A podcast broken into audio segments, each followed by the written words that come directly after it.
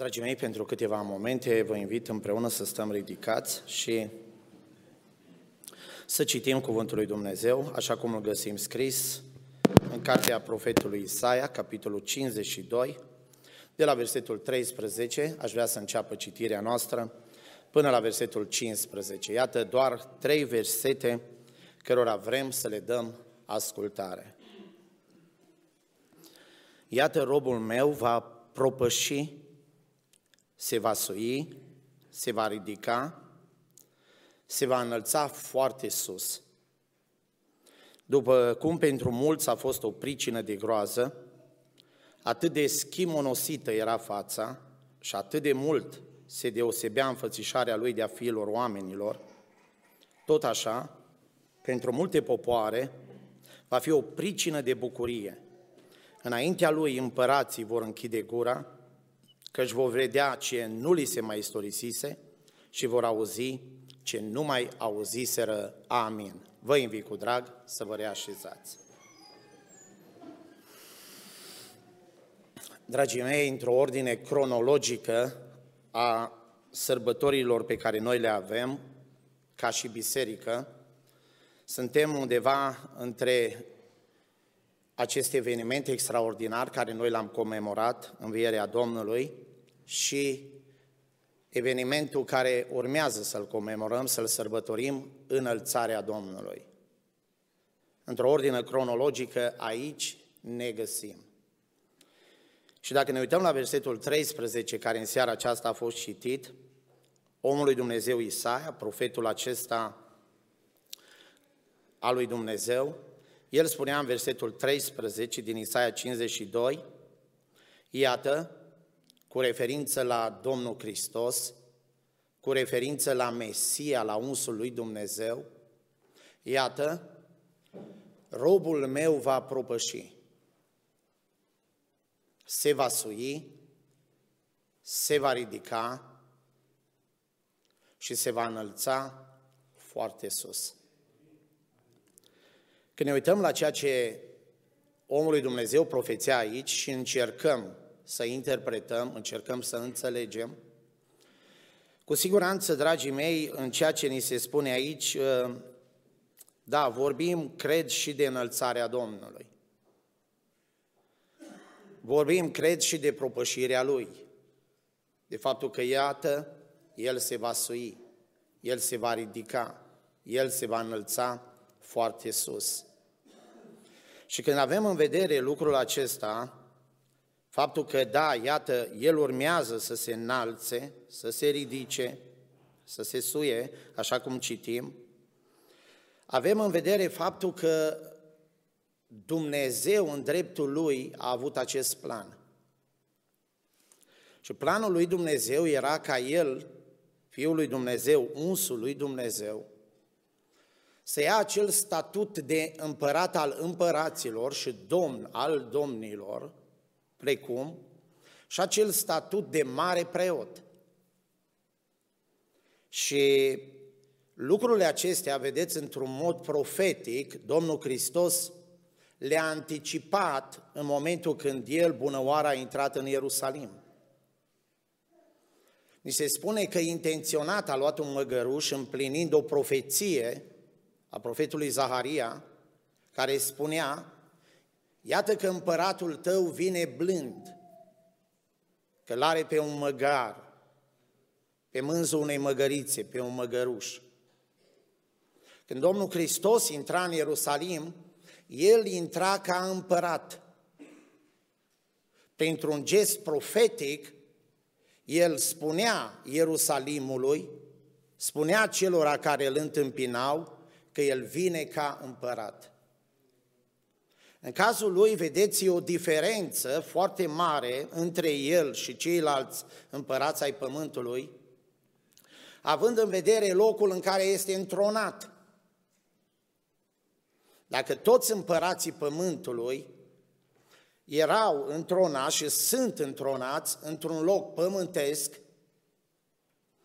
întronați într-un loc în care, într-adevăr, vorbim de fast, vorbim de ceremonial, vorbim de celebrități politice, religioase, Întronarea lui trebuia să aibă în alt loc. Și întronarea lui trebuia să aibă loc înaintea Tatălui Ceresc.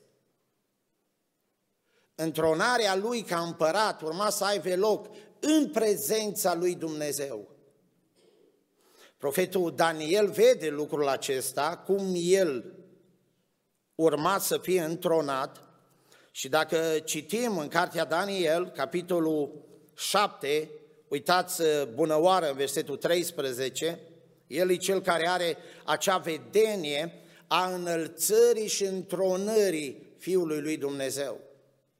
M-am uitat în timpul vedenilor mele de noapte și iată că pe norii cerurilor, așa cum el a fost înălțat, pe nor a fost înălțat, a venit unul ca un fiu al omului, a înaintat spre cel îmbătrânit de zile și a fost adus înaintea lui. Uitați ce spune versetul următor, I s-a dat stăpânire, slavă și putere împărătească pentru ca să-i slujească toate popoarele, neamurile și oamenii de toate limbele. Stăpânirea lui e o stăpânire veșnică. Nu va trece nici de cum. Și împărăția lui nu va fi nimicită niciodată. Domnul a refuzat o ungere pământească, așa cum bună oară, la un moment dat, noroadele și-au dorit-o. Ele sunt cele care îl doresc de acum împărat, având în vedere minunea pe care el a făcut-o, înmulțirea cinci pâini și a doi pești. Refuză. Se retrage noaptea aceea în rugăciune, fugind de ceea ce ei își propuseseră să facă.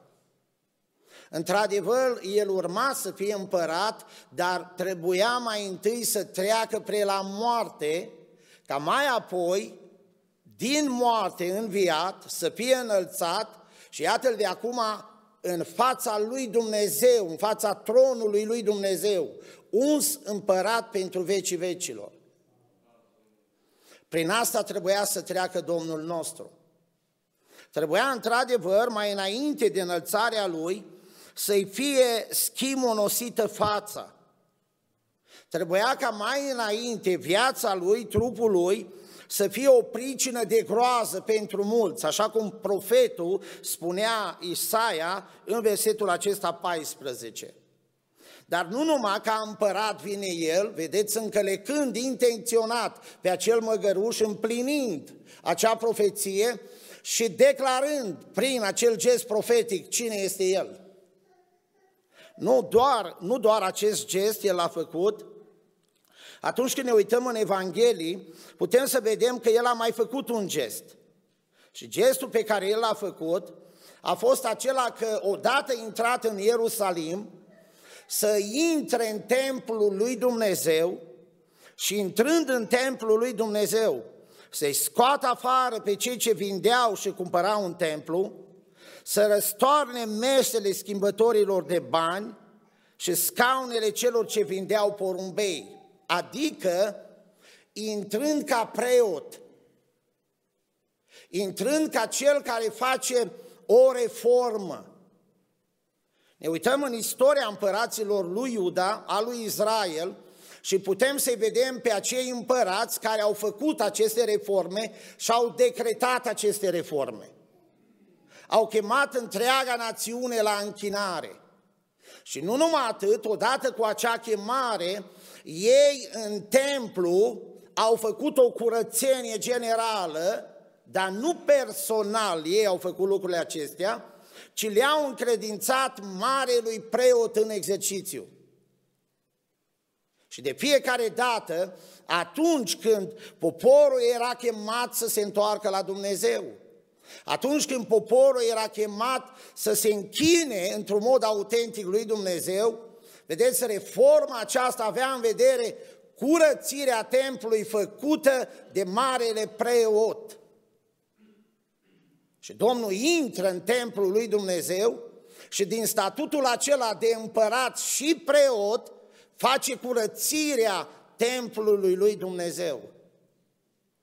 Și într-adevăr, atunci când ne uităm bunăoară în epistola către evrei, capitolul 7, Uitați și citim aici, ni se spune că da, el este mare preot. Și el este mare preot după rânduiala lui Mesihedec, care era un preot uns de Dumnezeu în viac. Evrei, capitolul 7, versetul 17. Uitați ce ni se spune aici. Fiindcă iată ce se mărturisește despre el. Tu ești preot în viac după rânduiala lui Melchisedec. El singur, vedeți, și Melchisedec împlinește cele două mari oficii, de împărat și preot. Un împărat nu putea să fie preot, un preot nu putea să fie împărat. Aduceți-vă aminte de Ozia, împărat care a vrut să fie și preot. Dumnezeu l-a lovit. L-a lovit instantaneu, bolnav de lepră fiind, până în ziua morții lui. Singurul despre care citim că a fost și împărat și preot a fost acest Melchisedec, care l-a întâlnit pe Avram ca împărat al Salemului și ca preot care a dus pâine și vin. După același mod al lui Melchisedec, Dumnezeu spunea, tu, Mesia, unsul meu, ești preot în viac după rânduiala lui Melchisedec. Și uitați în versetul 24 ce citim, dar el, despre Isus se vorbește aici, fiindcă rămâne în viac, sau poate și 23, să vedem comparația aceasta pe care o face Apostolul Pavel. Înainte de el, acolo, au fost preoți în mare număr, pentru că moartea îi împiedica să rămână pururi.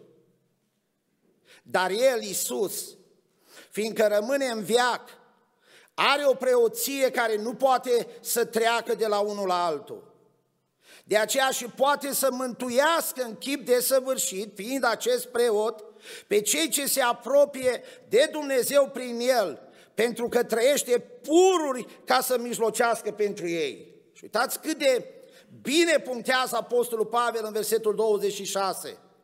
Și tocmai un astfel de mare preot ne trebuia. Ne trebuia cel mare preot care să vină nu cu sângele de animal. Ne trebuia cel mare preot care să rămână în viac și să vină cu propriul lui sânge. În Sfânta Sfintelor lui Dumnezeu, în statutul de împărat și preot, și iată de acum, în cele două oficii fiind, să poată binecuvânta și împlini nevoile poporului lui Dumnezeu. Un astfel de mare preot ne trebuia. Sfânt, nevinovat, fără pată, despărțit de păcătoși, înălțat mai presus de ceruri, care n-are nevoie ca ceilalți preoți să aducă jerfe. Că lucrul acesta l-a făcut o singură dată, o dată pentru totdeauna, când s-a adus jerfă pe sine însuși. Ca să poată fi împărat și ca să poată fi mare preot, el mai întâi de a fi înălțat, trebuia fața să-i fie schimonosită. Trebuia ființa lui să inspire groază, să inspire teamă. Uitați și citim în Isaia, capitolul 52, versetul 14, recitim. După cum pentru mulți a fost o pricină de groază. Atât de schimonosită era fața și atât de mult se deosebea înfățișarea lui de a fiilor oamenilor. Într-adevăr, pentru ca să ajungă împăratul împăraților și să ajungă marele preot, care iată de acum în Sfânta Sfintelor pledează pentru iertarea oamenilor, pledează pentru iertarea sufletelor, în acest statut, dragii mei, el trebuia să treacă pe la cruce. El trebuia mai întâi să moară. El trebuia mai întâi să fie sacrificat. Și de aceea, pentru că el știa unde urmează să fie uns, el știa oficiul lui de mare preot în care va sluji într-o iertare a păcatelor omenirii, el e cel care hotărât, vedeți, planul acesta lui Dumnezeu, moartea aceasta prezisă de Dumnezeu să se împlinească cu el. Citim despre faptul că, asta în Evanghelia după Marcu, dar relatările acestea sunt paralele, că într-una din zile, în momentul când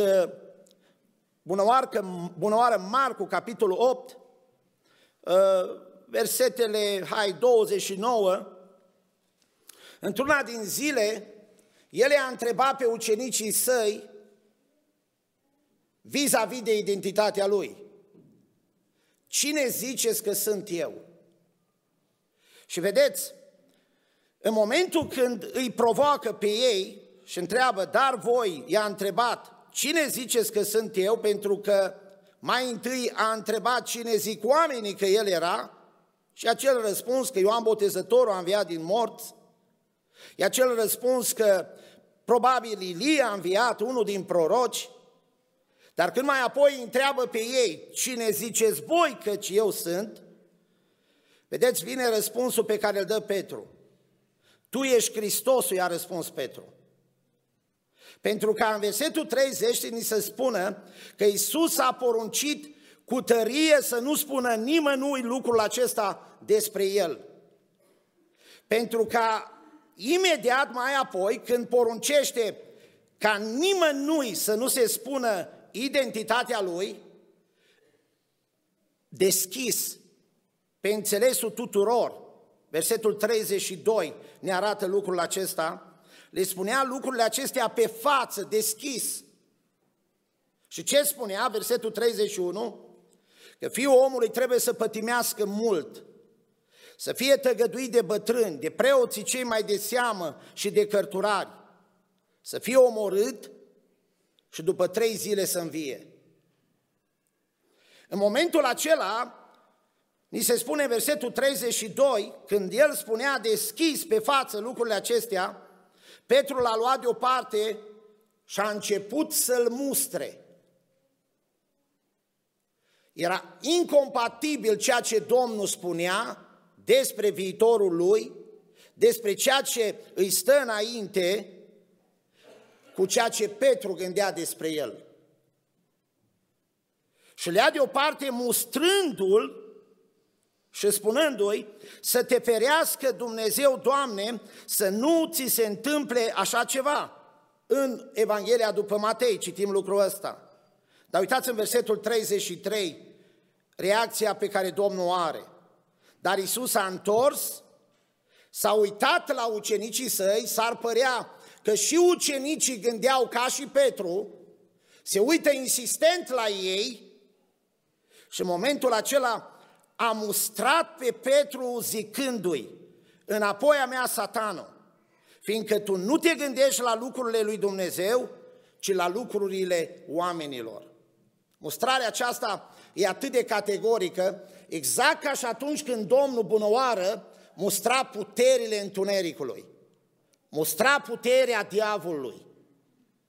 E foarte categorică mustrarea lui.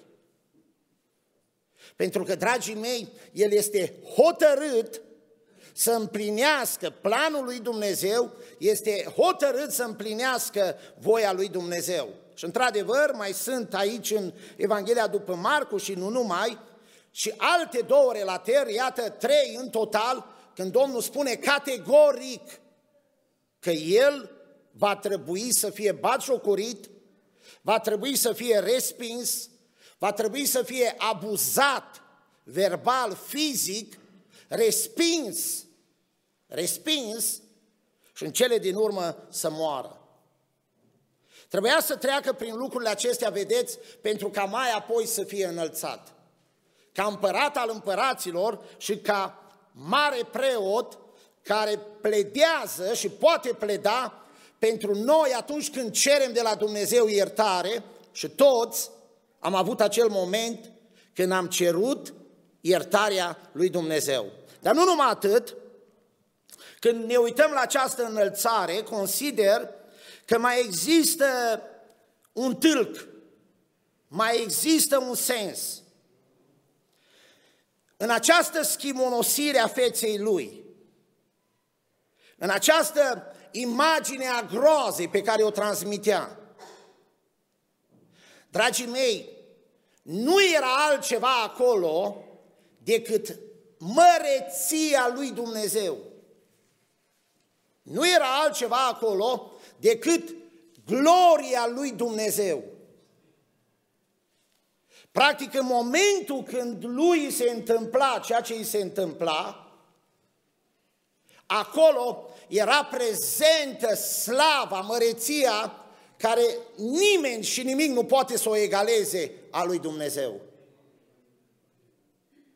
În sensul acesta, vedeți, el coborându-se atât de mult, fața lui schimonosită, chipul lui care transmitea groază, practic îi aduce o înălțare atât de mare. Pentru acolo îi toată gloria manifestă a puterii lui Dumnezeu. Poate, într-un exemplu, încercând să înțelegem și mai bine ce s-a întâmplat acolo, cu toții cred că am fost stupefiați de acel atac armat acelui tânăr de 13 ani din Serbia, tocmai capitala Serbiei, Belgrad. Se pare că 14 oameni am pușcat și 9 chiar au decedat. Inclusiv uh, pasnicul care era acolo, șapte fete, mi se pare și un băiat. Cred că am putut să vedem pe canale de știri sau în mass media și să fim stupefiați. În două minute, 120 de secunde, 57 de focuri de armă și în același timp 9 morți și iată 5 răniți în stare gravă. Și și eu am fost stupefiat și vreau să vă spun că am mai tot deschis ziarul electronic și am tot vrut să văd detalii. Și m-a șocat unul din detaliile care a venit și pe care îl așteptam și care a venit de la procurorii care au anchetat cazul acestui băiat, acestui tânăr de 13 ani, de altfel deosebit de inteligent, olimpic la matematică, la istorie, părinți medici amândoi, mă rog, cu posibilități extraordinare era tânărul acesta. Știți ce au spus procurorii în verdictul care l-au dat? Că toți cei de pe lista lui, pentru că a fost o listă, erau tineri mai buni decât el. Și el a spus, eu nu accept cineva să fie mai bun ca și mine. Asta am citit personal pe un ziar electronic, pot fi și eu verificat că ceea ce spun e real. Cine lucra în tânărul ăsta? Dumnezeu nu. Cine e cel care nu acceptă? Nu acceptă ca altcineva să fie mai mare decât el. E clar răspunsul pentru fiecare dintre noi. Vedeți, invers de cum îi să dea, dea răspunsul de aici, din bancă, invers de cum, da, vrăjmașul face, a făcut și continuă să facă, vine Dumnezeu. Fix invers. Dacă El e Cel care vrea să fie primul și să se glorifice și să se înalțe, Dumnezeu vine ca Cel care e ultimul. Și se face robul tuturor și se umilește până acolo unde nu mai există loc de mai adâncă umilință și coboară până acolo unde nu mai există loc de o coborâre mai mare. Aici, dragii mei, la cruce, aici la cruce, este prezentă slava lui Dumnezeu. Slava aceea, vedeți, pe care omul firesc nu poate să o vadă. Slava aceea pe care omul firesc nu poate să o înțeleagă. Dar de fiecare dată atunci când ai în față un suflet căruia Dumnezeu îi descoperă, ai în față un suflet căruia Dumnezeu îi arată, Dumnezeu îi face de cunoscut ce s-a întâmplat acolo, da, sufletul acela înțelege. Aici este gloria lui Dumnezeu, măreția manifestă în toată puterea ei a numelui lui Dumnezeu. Vedeți, omul firesc nu poate pricepe lucrurile slavei Duhului lui Dumnezeu. El le judecă firește. El le judecă după o minte a firii, a lumii, a Duhului lumii acesteia. Dar lucrurile Duhului lui Dumnezeu sunt judecate duhovnicește. După Duhul lui Dumnezeu, care iată merge total invers de cum merge Duhul lumii. Duhul lumii, prin împărații care are, dictează, comandă, execută. Duhul lui Dumnezeu, prin împăratul care îl are, se jerfește, se umilește, slujește, se face din proprie inițiativă robul tuturor, ridică, spală, iartă, curăță, vindecă. Aici e slava lui Dumnezeu. Apostolul Pavel, vedeți, atunci când vorbea despre lucrul acesta, Bună oară, uitați-vă în Galateni, pentru că el uh, a stat în biserica aceasta și a prezentat această slavă a lui Dumnezeu. A prezentat-o. Mai apoi ceva s-a întâmplat. De la slava lui Dumnezeu de care ei au fost fascinați, pentru că te fascinează. În momentul când Dumnezeu îți arată ce El a fost în stare să facă în Hristos la cruce, te fascinează de-a dreptul. Îți schimbă efectiv ființa. Îți schimbă efectiv caracterul. Te face să vezi lucrurile așa cum până atunci nu le-ai văzut. Dar totuși, vedeți, se poate întâmpla cineva la un moment dat să nu mai fie fascinat de gloria și măreția lui Dumnezeu care coboară. Uitați-vă, când spun lucrul ăsta, citesc din Galateni, capitolul 3, versetul 1. O Galateni nechipzuiți, cine v-a fermecat pe voi înaintea ochilor cărora a fost zugrăvit Iisus Hristos ca răstignit? Iisus Hristos fusese zugrăvit, ei sunt fascinați de gloria lui Dumnezeu, dar uite că ceva se întâmplă. De la ceea ce ei considerau ca fiind extraordinar, ajung să fie fermecați. Ajung să fie vrăjiți, cu alte cuvinte. Și pentru ei, Iisus Hristos cel răstignit, să nu mai însemne mare lucru ci din contră, alte lucruri să însemne mai mult decât slava lui Dumnezeu manifestă atunci când Isus a fost răstignit. Și vedeți, atunci când ne uităm la lucrurile acestea, da, în seara asta trebuie să spunem lucrul ăsta, slava aceasta lui Dumnezeu, chiar dacă avem în față chipul lui schimonosit, avem în față o pricină de groază, slava aceasta lui Dumnezeu, pot oamenii să o vadă sau pot oamenii să nu o vadă. Pot sufletele să fie fascinate de ea și să o înțeleagă că da, aici, în locul acesta, robul lui Dumnezeu Iisus s-a suit, s-a ridicat, s-a înălțat foarte sus, sau pot sufletele să nu înțeleagă nimic din ceea ce la Golgota, la cruce s-a întâmplat. Cineva poate fi fermecat. Cineva poate fi orb față de tot ce s-a întâmplat. Cineva la un moment dat nu mai beneficiază de asistarea Duhului lui Dumnezeu care arată chipul acesta extraordinar al lui Dumnezeu manifest în Isus. Asta citim în Biblie. De data asta, totuși, noi avem aici în față câțiva oameni, dragii mei, care văd, care înțeleg. Avem câțiva oameni, un profil de oameni care privind fața schimonosită, pricina de groază a morții Fiului lui Dumnezeu, văd dacă El este înălțat enorm de mult, ei văd. Chiar dacă sunt atâți, așa cum spuneam, cărora Dumnezeu viacului acestuia le-a orbit mintea să nu vadă și nu pot vedea. Au fost fermecați și iată că nu mai pot vedea.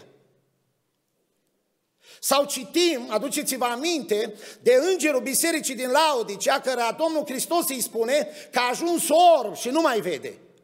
Și are atâta nevoie de alifie pentru ochi să vadă. Da, chiar dacă sunt asemenea suflete, astăzi, aici, în ceea ce noi citim, dragii mei, citim despre oameni care văd, oameni care înțeleg. Și parcă în minutele acestea puține care le avem, am vrea să-i vedem, am vrea să-i cunoaștem. Am vrea să facem cunoștință cu ei. Cine sunt ei? Iată, robul meu se va înălța foarte sus. După cum pentru mulți a fost o pricină de groază, atât de schimonosită era fața și atât de mult se deosebea înfățișarea lui de a fi o oamenilor. Tot așa, versetul 15, pentru multe popoare va fi o pricină de bucurie. Înaintea lui, împărații vor închide gura. Și într-adevăr acest detaliu consider că ne transmite mult. Ce înseamnă ca cineva să-și închidă gura, să nu mai vorbească, să nu mai poată vorbi? Atunci când citim bunoară cartea Iov, și aș vrea să citesc de aici, uitați ce ni se spune în Iov, capitolul 29, versetul 9, mai mari își opreau cuvântările și își puneau mâna la gură în momentul când Iov venea între ei. Care e sensul aici? Sensul e acela că ai în față o cea mai înaltă formă de înțelepciune. Că ai în față înțelepciunea cea mai necuprinsă. Înțelepciunea care nimic și nimeni nu poate egala. Uitați-vă tot în cartea Iov, aș vrea să citim și din capitolul 40, versetul 4, uitați ce spune Iov. Iată, eu sunt prea mic. Ce să-ți răspund? Îmi pun mâna la gură. Nu mai am ce să vorbesc. Când profetul Isaia vorbea de înălțarea unsului lui Dumnezeu, sus, foarte sus, el e cel care spunea despre faptul că înaintea lui, pentru că e sus, oamenii își vor pune mâna la gură, își vor închide gura,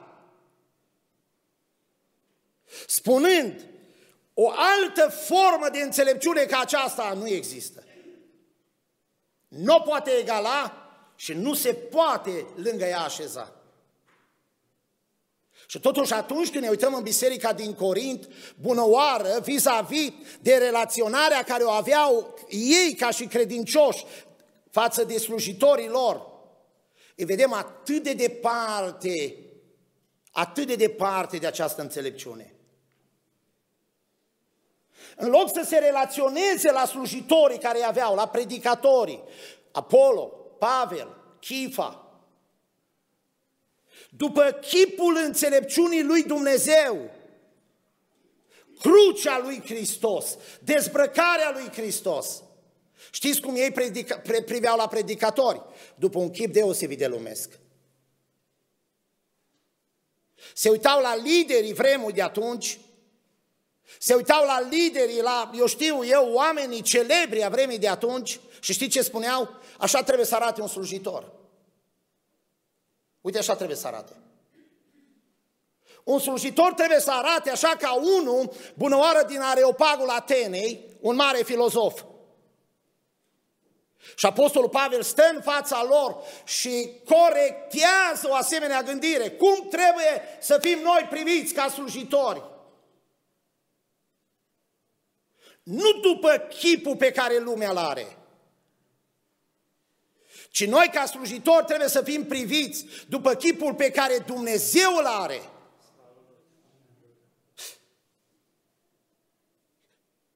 Eu nu o să mă las păcălit. Și nu o să mă las înșelat. De ce să mă las înșelat? De chipul lumii să mă las înșelat? Nu. Eu nu o să mă las înșelat.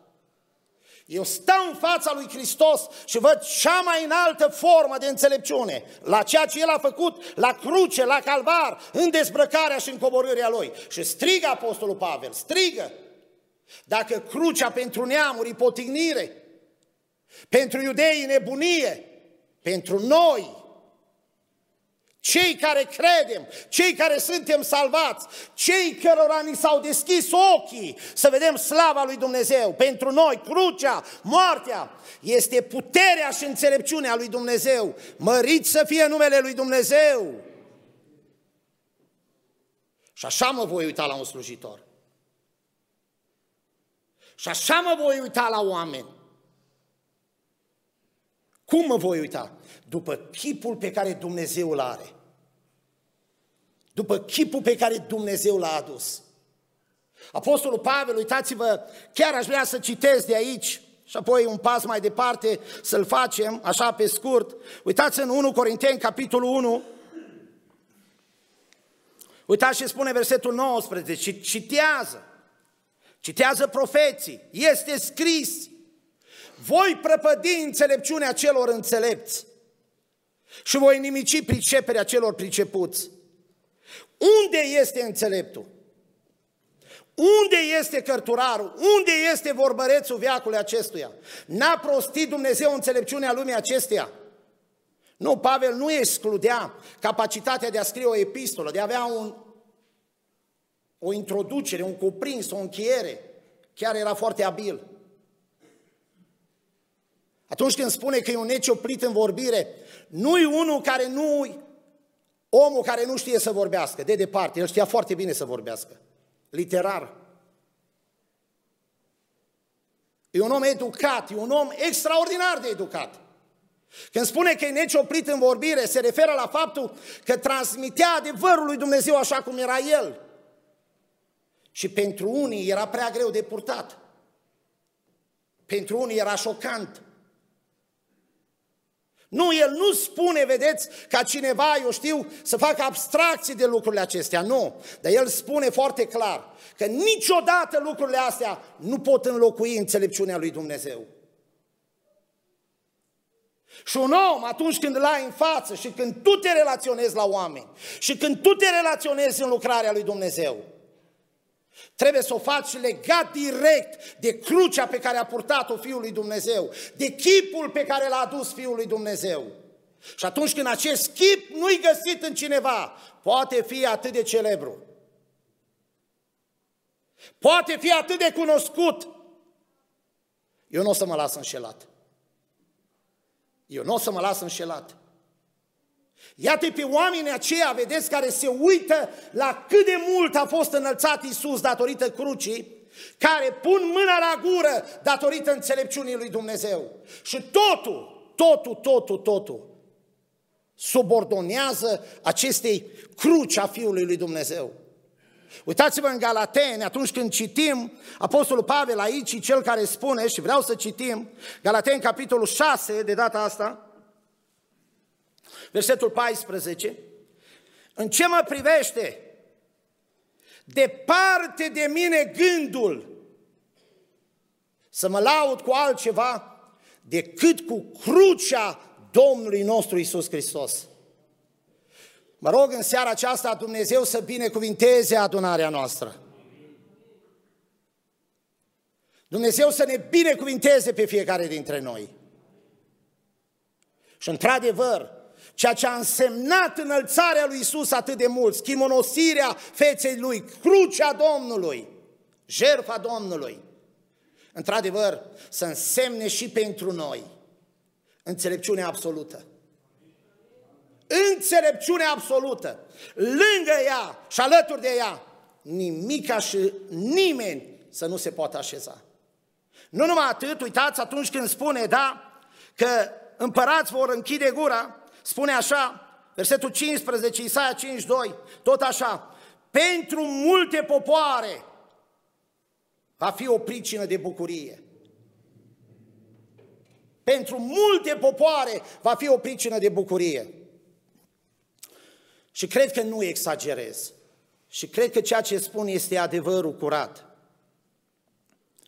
Numai atunci când crucea lui Dumnezeu îți transmite și îți arată slava lui Dumnezeu, te poți tu și eu bucura de faptul că purtăm o cruce.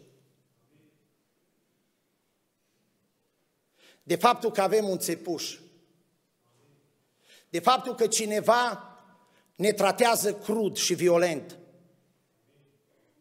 Ne tratează cu respingere și cu înjosire.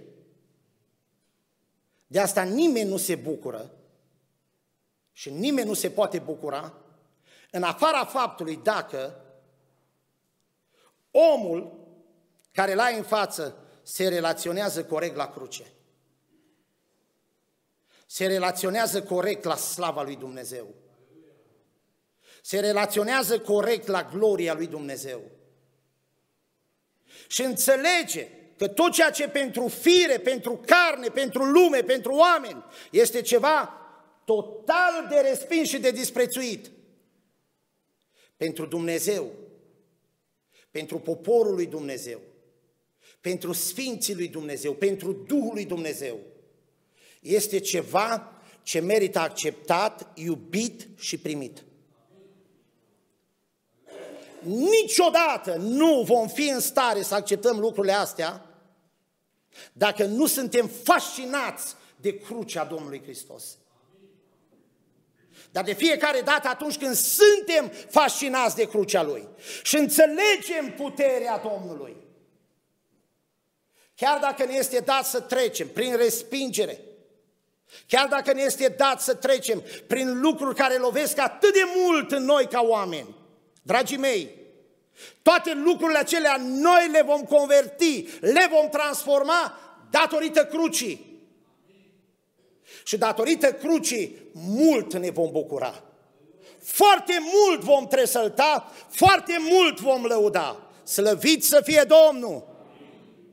Dați-mi voie să citesc din Cartea Faptele Apostolilor, cu toate că multe lucruri ar putea fi spuse aici, dar un verset aș vrea să-l citesc, Fapte 5 cu 41, și ar merita dezvoltat acest concept.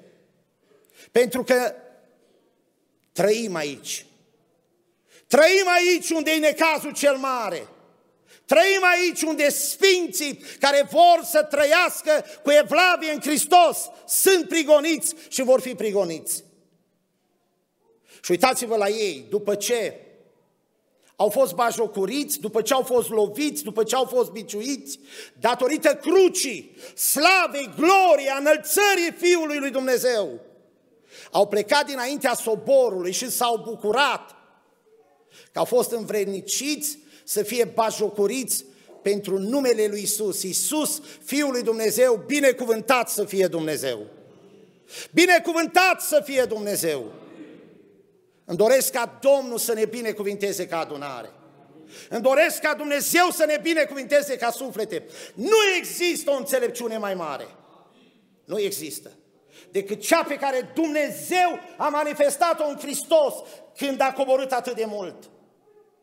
În fața gloriei lui Dumnezeu, Iov a tăcut, că până acolo s-a judecat, până acolo a plâns, până acolo spune că e nedreptățit vis-a-vis de ce îi se întâmplă. Și când gloria lui Dumnezeu se arată în creația lui, arătându-i și spunându-i, invitându-l să răspundă, cine toate acestea le-a zidit? Eu văzând în acele momente gloria divină, mai apoi să spună, tac înaintea ta și mă pocăiesc înaintea ta. Că mare este gloria lui Dumnezeu, mare este gloria ta. Dar zice eu, cu mult mai mult decât gloria manifestă a lui Dumnezeu în creația lui. O, oh, la crucea Domnului, ce s-a întâmplat acolo, întrece capacitatea de imaginație, întrece capacitatea noastră de oameni. Iată că Dumnezeu este atât de înălțat numele Lui să fie binecuvântat. Haideți să stăm în picioare, dragii mei, și cred că în această seară Putem să-i mulțumim lui Dumnezeu pentru glorie, pentru slavă, pentru cruce, pentru mântuire, pentru salvare, pentru seara aceasta, pentru adunare. Cu toată adunarea, mulțumim Domnului. Amin.